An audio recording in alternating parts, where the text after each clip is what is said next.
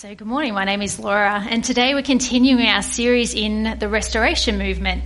We'll talk about revivals and big decisions in the past of what happened in our movement. But before I do that, I want to invite a couple of people to the stage in a second who have been part of Churches of Christ for a very long time. I'll just wait. I think we're all good. Yeah, we're all good. So last week we had Pete Willis, who was who shared on video with us, who grew up here in Cairns and was part of our church, and his dad was actually a minister in this church for a few years. And Doug Willis also had a tent ministry where he would take this tent and people would come and he would share the good news about Jesus. So I want to invite Bill and Nolene up to the stage right now. These guys are a little bit nervous, but they're going to be great. And they're going to tell us a little bit about this tent ministry because they remember being part of it. So I'll hand over the mic. Thanks, Laura. So, Bill and Nolene. So, Bill, can you tell us a little bit about what you remember the tent ministry and what happened for you?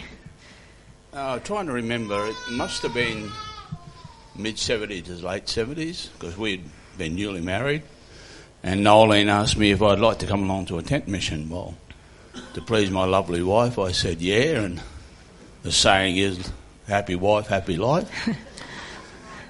so I went along and sat there, and um, I can remember listening to the speaker really intently. And it, they did an altar call, and I thought, well, there's no reason at all why I shouldn't accept God. So I went forward and made my decision. Nolene's making hand movements. She's very, she's proud of you.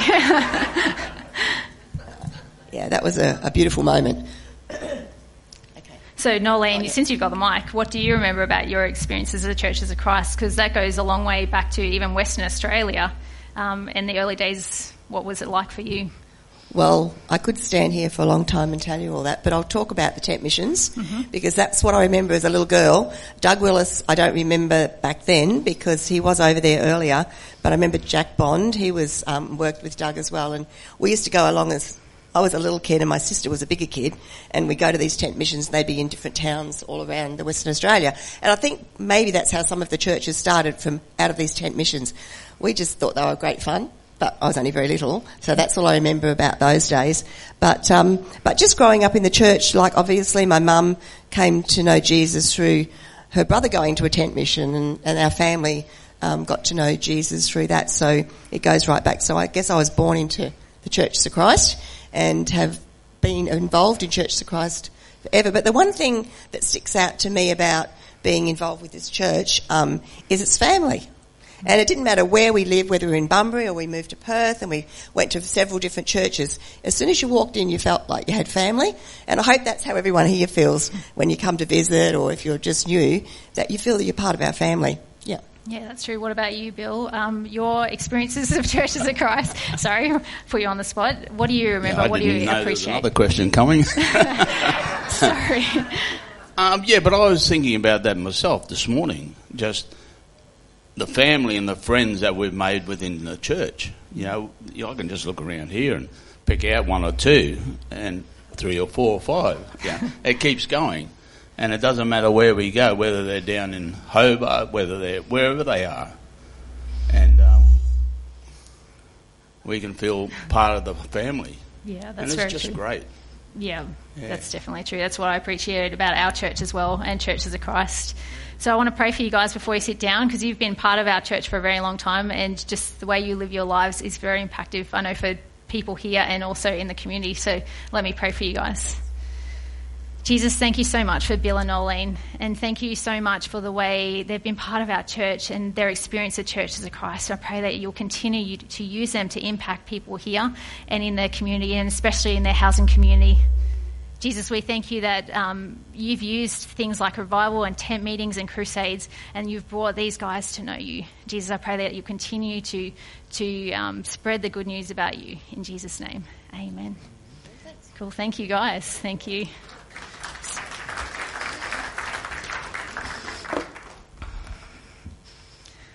So Bill and Nolene shared a little bit about the early days in Queensland of tent ministries and evangelistic outreaches. So we're going to talk a little bit about revivals and the history of that in the restoration movement. Because there is one really bizarre event that happened a long time ago. But to set the scene, I want to talk a little bit first about magic shows. Now, magic shows, illusions, tricks are phenomenal. Now, we've had Jira on stage here before, who is our kids ministry guy, and he does illusions, tricks. And I don't know if you've sat here in the audience, if you've seen him. I am constantly trying to figure out what, how is he doing that? How is he flicking his hands? How is he maneuvering things to make it look so real? And I can imagine if you're going to a professional I shouldn't say that because Gyro's professional. But if you're going to a performance of a magic guy, a magician, they, they are just amazing.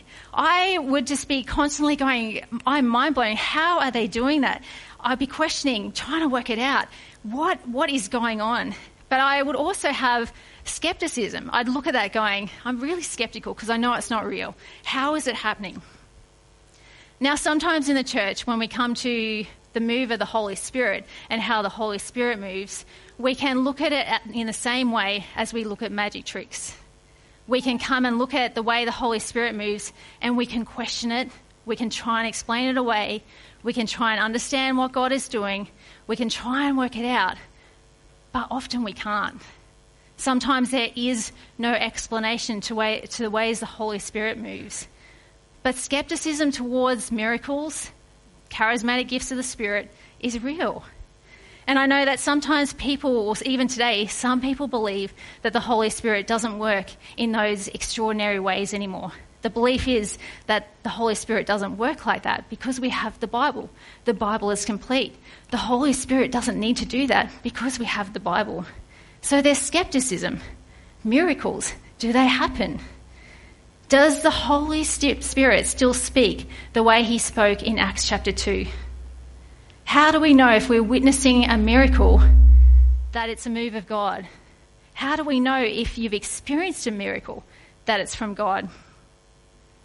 And what about all the historical revivals in the past where there's recorded events of the Holy Spirit moving and there are weird, bizarre, and it seems like crazy events happening?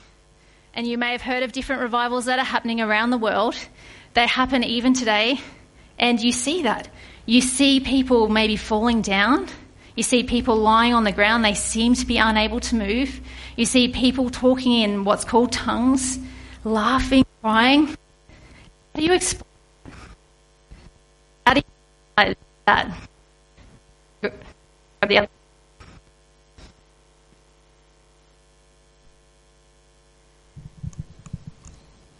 All right, we'll try this mic. All right, we're all good. So, how do you explain and rationalize the work of the Holy Spirit? Are people in those situations putting it on, acting in a way that they think they should be acting? Is it an illusion? Is it real? Is it an act of God? And how do we know if it is God? So, like I said at the start, we're looking at the history of our restoration movement, what we know as churches of Christ today, and looking at where our church came from. So we know that the restoration movement began over 200 years ago in the US and in the UK. And the original intent of the founders of the restoration movement was to bring the church back to unity. So Thomas and Alexander Campbell, who we've been introduced to over the last few weeks, they wanted to remove barriers that stop, were stopping people coming to Jesus and stopping people coming to church. They wanted to show people that we are Christians only, but we are not the only Christians. We are part of the wider kingdom of God. So, in the history of the restoration movement, there are a couple of really weird events. And one of the most bizarre events is something where the Holy Spirit worked in amazing, bizarre, crazy, and unusual ways. And this is where we introduce to you at the third founder of the restoration movement, Barton Stone. So Barton Stone was a young Presbyterian minister in the US who left behind the denomination because of the divisions he saw in the church. So Barton Stone and Alexander Campbell, who Jeff introduced last week, was the son of Thomas Campbell, met in 1832. So even before these guys met, they realized that they were on the same journey, that journey to restore the church back to New Testament, what they saw in the New Testament, that unity they saw. And they realized in 1832 that they had the same goals, they had the same ideals. So when they met together, that was when the restoration movement started. And it grew from about 25,000 members to 200,000 members in 1861. Amazingly fast growth. To today, where we see people worshipping in churches of Christ churches all around the world. And the restoration movement is often called the Stone Campbell movement because Thomas and Alexander Campbell and Barton Stone. So 20 years before these guys met, Barton Stone was part of a revival, and it's one of the most famous revivals in the history of the US. And that's called the Cane Ridge Revival in Kentucky in 1801. So this was a time in history which is called the Second Great Awakening, where revivals were happening all over America in little pockets. Amazing things were happening. People were coming to Christ. So Barton Stone heard about this and he was really intrigued. So he travelled from his hometown to go and visit one of these revivals that was occurring. And he was so overwhelmed, so impacted by the move of the Holy Spirit. He came home to his home church and organised what he called a camp meeting, where people would come and camp out for the weekend, or a communion meeting. So this began on Friday night and finished on Sunday with communion. So Barton anticipated maybe about 10,000 people who would turn up to this event. But history tells us that over 25,000 people turned up to this Cane, uh, Cane Ridge revival. Amazing. So imagine back then, they didn't have live streaming, they didn't have internet, they didn't have large outdoor screens. So what they would do to reach that many people, they would have four to five different preachers around on tree stumps, on platforms, on wagons who were preaching the news of Jesus. People came from far and wide they cut across socio-economic uh, barriers, racial barriers, and it was an even a joint event between the Presbyterians, the Baptists, and the Methodists. People came with curiosity to see what God was doing, and so many people encountered Jesus. Now, this was a revival meeting, so there are recorded events of the Holy Spirit moving in really bizarre ways. So I have a couple of quotes on the screen for you. This is a couple of accounts of what happened at this revival meeting. It says, sinners dropping down on every hand, shrieking, groaning, crying for mercy, convoluted. One witness said, professors praying, agonizing, fainting, falling down in distress for sinners, or in raptures of joy. Some singing, some shouting, clapping their hands, hugging and even kissing, laughing, others talking to the distressed, to one another, or to opposers of the work, and all all this happening at once. Amazing. And then another quote says, Men, women, and children shrieked and fainted. Preachers shouted to the crowd and urged repentance. Some of the penitents became hysterical. Lightheadedness was common. Individuals began to jerk. Scoffers stood by and mocked. Imagine that scene the Cane Ridge revival. Crazy, messy, wild, God was moving. The Holy Spirit was moving, and people were coming face to face with God in unimaginable ways. People of different faith backgrounds, people of different denominations, experiencing Jesus and the move of the Holy Spirit. But what do we make of this? Those accounts are weird. Is it real? Is it an illusion? Does the Holy Spirit work like that? How do we know that's from God and not from something else? How can it be so chaotic? Now, what do you think of when you hear of people falling down, fainting, laughing, crying, all of those events? What does that, what does that do in your heart? Would you like to be curious that it's possible, or are you skeptical? Now, I wasn't there, and you probably weren't either because it was 1801. That's a very long time ago. But from what I've experienced and seen of revivals on TV, this thing isn't uncommon. I've never experienced anything personally like this, and but I know that God moves in mysterious, miraculous ways. I find it interesting. I find it fascinating. But as I read those accounts, I'm just, I also find it very challenging. So I want to explore a little bit in, in the New Testament to look at this revival and what the Holy Spirit and how the Holy Spirit moves. So we know that the first recorded move of the Holy Spirit was in the book of Acts on the day of Pentecost in Acts chapter 2. It says, Then what looked like flames or tongues of fire appeared and settled on each of them. And everyone present was filled with the Holy Spirit and began speaking in other languages as the Holy Spirit gave them ability. That is actually quite bizarre when you think about it. Flames or tongues of fire on people's heads. Imagine seeing that for the very first time. That is bizarre. That is weird. I've never seen anything like that in my lifetime. People talking in other languages and all at once. Now, when I think about that, that is actually almost chaotic. That would have been a lot of noise in the room that day. And there were people who had questions about what God was doing here. Acts chapter 2, verse 12, it says, They stood there amazed and perplexed. What can this mean? They asked each other. But others in the crowd ridiculed them, saying, They're just drunk, that's all. People back then, even on the day of Pentecost, were skeptical. Not everyone believed. Not everyone thought that what they were seeing, what they were witnessing, was an act of God. But remember, as we read this account, we have hindsight. We know that this is an, an, a legitimate move of God. We can see that. We can see the fruit of what come, came out of the day of Pentecost. We know that thousands upon thousands of people came to know Jesus because of what the Holy Spirit was doing that day. Now, this is actually a little bit similar to what was happening at Cane Ridge back in Kentucky in 1801. People were coming to faith. People were witnessing, witnessing and experiencing the Holy Spirit. It seemed a little chaotic. It seemed a little weird but lives were changed forever. And their lasting evidence was of the fruit that came out of people's lives. People committing their lives to Jesus, lifelong commitment to following Jesus. Now, like I said to, earlier, that sometimes people today don't believe that the Holy Spirit works like this. They don't believe that the Holy Spirit works like he did in Acts chapter 2. They say there's no need for miracles because we have the Bible, and that is the complete revelation of God. But that's not what I see in the New Testament. And that's not what I see in the character and nature of Jesus. Because Jesus tells us in John chapter 14 verse 12, Jesus says, I tell you the truth. Anyone who believes in me will do the same works I have done and even greater works because I'm going to be with the Father. That's challenging.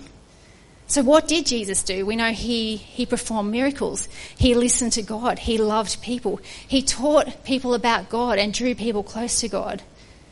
So how is it possible that Jesus is saying that we today, we as followers of Jesus will do more than he ever did, greater things than he ever did? It's possible because when we follow Jesus, the Holy Spirit lives in us. And it's the Holy Spirit who enables us to share the good news about Jesus. It's the Holy Spirit that works in and through us to show God. And that sometimes is shown through miracles. It's sometimes shown through different ways, like laughing, through crying. The Holy Spirit works beyond our imagination. And the Holy Spirit because there are more of us today that follow Jesus. You imagine we can do more than Jesus did because as a body, as a corporate body of Jesus followers, each of us has the Holy Spirit. There are more of us that the Holy Spirit is using today than just Jesus. And that's why we can do more than Him. And that's encouraging and that's powerful. The Holy Spirit works in us. Now, the amazing thing about the Holy Spirit is the Apostle Paul tells us that the Holy Spirit is actually the Spirit of Jesus.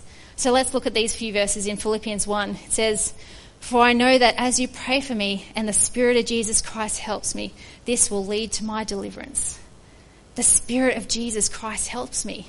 The Holy Spirit we know helps us. And in Galatians 4 6, it says, And because we are his children, God has sent the Spirit of his Son into our hearts, prompting us to call out, Abba, Father. The Spirit of His Son, the Holy Spirit, is what prompts us to call out Abba Father. That's amazing. The Holy Spirit is the Spirit of Jesus. And because we know that Jesus never changes, Hebrews 13:8 says, Jesus is the same yesterday, today, and forever. There is nowhere in the New Testament that says the work of the Holy Spirit has stopped. He is working today, yesterday, in the present and forever because Jesus is never changing. The Holy Spirit is never changing. And that's encouraging because we can know He's working in and through us today. We can know the Holy Spirit works through the, the fruit that is evident in people's lives. We can know it's the Holy Spirit that is working because it will always line up with the nature and character of Jesus. And we can always know that the voice of the Holy Spirit is what it is like. It's because it's like Jesus. We can ask the questions when we're hearing and prompt, having promptings from the Holy Spirit. Is this what Jesus would say? Is this what Jesus would do? Because the Holy Spirit is the Spirit of Jesus. So we can come to events like this, like the Cane Ridge Revival, which is a bizarre moment in our history, and we can come with curiosity, come with questions, because it is bizarre, it is weird. But the evidence is that the Holy Spirit was working because the fruit was there in people's lives. And Barton Stone, through these revivals, developed a deep passion for these meetings because it brought about profound spiritual change in people's lives. He witnessed it himself. And he desired to bring people back to that New Testament church where the Holy Spirit was open and available and freely moving amongst people. And we can be curious about the work of the Holy Spirit in our lives today. We can have the same desire as Barton Stone to see that spiritual transformation in our lives and the lives of people around us. I would love to experience something like the Cane Ridge revival, even in its weird and quirkiness. But more importantly than that experience, I want to experience the spiritual transformation of the Holy Spirit in my life each day. I want to be changed forever. Now, there is one other story in Barton Stone's ministry that we want to look at today, and this is a completely different event to that Cane Ridge revival that happened. And the same principle applies. The Holy Spirit was working in this, but in a completely different way, and lives were changed forever. So these revivals that were happening all around America in the Second Great Awakening were causing the Presbyterian Church to split because people in those didn't want to work with other denominations. They didn't want to work with the Baptists and the Methodists. And people were starting to be really freaked out about what the Holy Spirit was doing, the manifestations of the Holy Spirit. People were unsure, so divisions were occurring. There were already divisions, but there were more happening even though God was doing incredible things. So Barton Stone and a few other of his ministry friends had the desire to bring the church back to unity, like we've talked about so many times.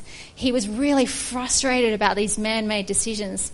He was frustrated that people were having such a limited view of what God could do. So, as a group, Barton Stone and his group of ministers made a really bold step, and they wrote a document called The Last Will and Testament of the Springfield Presbytery. So, a last will and testament is obviously something you write before you die to say what you would like to happen to your body, to your possessions. A last will and testament signifies death. So, Barton Stone and his fellow ministers were part of this presbytery in a place called Springfield, hence Springfield, uh, Last Will and Testament of Springfield Presbytery. And they were led by the Holy Spirit to bring about the end of this presbytery because of the divisions that were happening. They wanted to end the divisions. They ended the presbytery because of that. They wanted to be unified as Christians only, not by special titles or names, not defined by creeds or denominations. So they took that bold step in writing this document to say, we are killing the presbytery, to revive the church back to where God wanted, they believed God wanted them to be. They wanted a church that was based solely on the Bible, without attention to religious rituals or extreme documents. They didn't want man made hurdles that stopped people coming to Jesus and church. They wanted to be a church that was Bible based, with no creed but Christ. And the last will and testament of the Springfield Presbytery was that dramatic move to end all of those things, to stop the divisions. And it's an amazing move led by the Holy Spirit, and we're still talking about it today. And hundreds of people through that move came to know Jesus as well. It was led by a community, a passionate community of followers of Jesus who are led by the Spirit. So, in a world where doctrine, cultural differences, and social lines often cause conflict, the last will and testament of the Springfield Presbytery gives us encouragement to embrace unity over division it encourages us to focus on love over conflict. So it's these two events that drew Barton Stone to join with the Campbells in the restoration movement. And there are underlying principles that we can take away from these two events in our history. And that is listening to the guidance of the Holy Spirit. Sometimes that can look weird, sometimes it can look messy. But listening to the Holy Spirit, like I said, it always lines up with the character and nature of Jesus. It always sounds like something Jesus would say and do. Now we can look back over these events in our history with awe and wonder and with curiosity. But we also need to ask, what does that mean for us as a church right now and our movement right now? And it means that we should be curious. We should be curious to how the Holy Spirit is working in us, in our church, and in our community. And being courageous and stepping out in faith as we make moves with the Holy Spirit guiding us.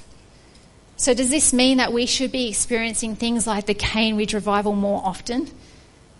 And the answer to that is both yes and no. So, let me explain. So, we know that God still works in miraculous ways today, and we absolutely should pray for revival over the last month as a church, we've been talking about and committing to praying for our neighbours and not just sitting in our homes praying for our neighbours, walking out our streets, getting out into our blocks, walking around the block, praying for our neighbours and in our workplaces and even our schools, asking Jesus, give me eyes to see people like you see people, asking who can I share my faith with, who can I invite to church, and who can I care for. And as we're praying, I want to encourage you to add to that.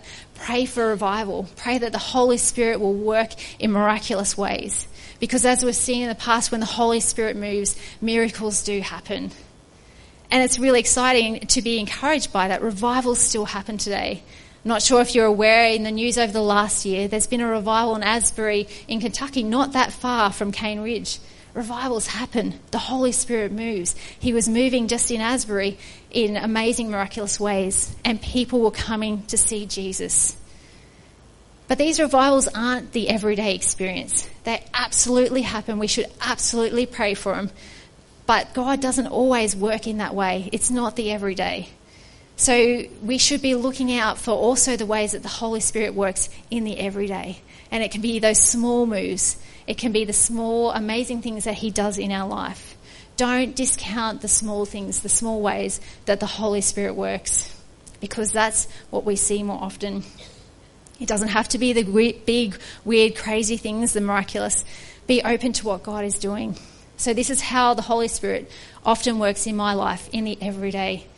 He works in my mind to, he often brings people's names to my mind randomly, people I haven't thought about for a long time, and he prompts me to pray for them. Often I don't know what to pray for, but as I'm sitting there and praying for them, I just pray general prayers and ask the Holy Spirit to give me words. I know there are times when the Holy Spirit gives me peace that is beyond understanding, like He promises. In those moments where I just don't, I am overwhelmed, I don't know what to do, I pray for peace, and the Holy Spirit brings that. I know the Holy Spirit gives me words to share with people, and the Holy Spirit sometimes gives me impressions and pictures that allow me to share with others and draw people closer to God. I know the Holy Spirit works in my life, and that is the everyday miraculous things that He does for me. Don't discount the small things. Pray for the big things, but don't discount the small. So I want to encourage you, this is our final week of committing to our church, of praying for our neighbours. But please don't stop. Continue to walk the streets, pray, be out there in our community, asking God to show us who He wants to draw close to Him.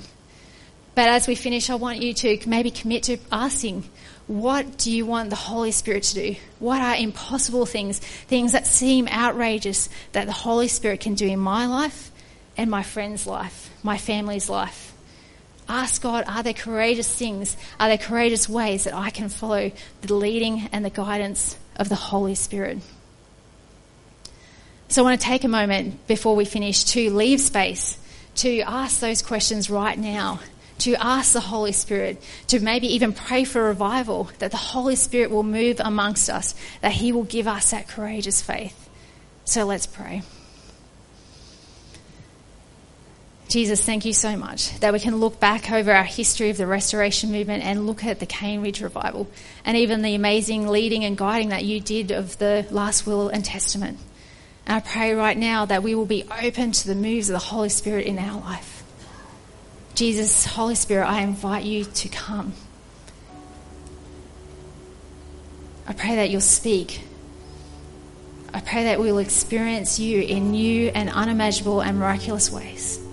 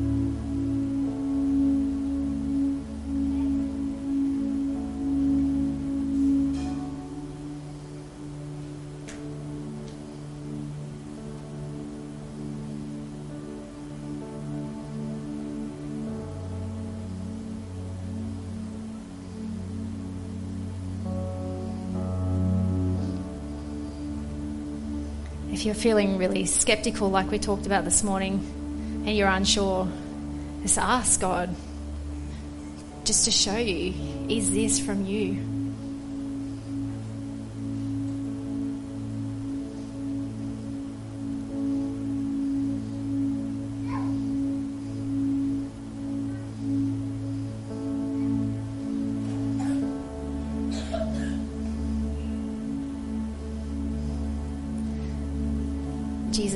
I just pray for all of us here that as you're prompting our hearts, that we will be bold and courageous to take those steps that you, you require of us, that we will trust you, that you will continue to guide us and lead us as we listen to the Holy Spirit, as we listen to the prompts in our life. And Lord, as a church, I pray for revival. I pray that your Holy Spirit will move in amazing and beautiful ways I pray that we will be open and curious to the work you want to do in our lives. I pray that as we pray for our neighbours, as we walk our streets, you will do miraculous things, that your Holy Spirit will be working amongst our neighbours, that you will draw people close to you. Jesus, we just pray that you, you will be known, that you will cause a revival, that you'll work in our lives in the everyday, that we will see your presence in, in unusual ways, and we will just be on our knees in worship and thankfulness that you're alive, that you speak, that you're at work. Jesus, thank you that we are not alone, that your Holy Spirit lives in us, guides us, and draws us close to your heart. In your name, amen.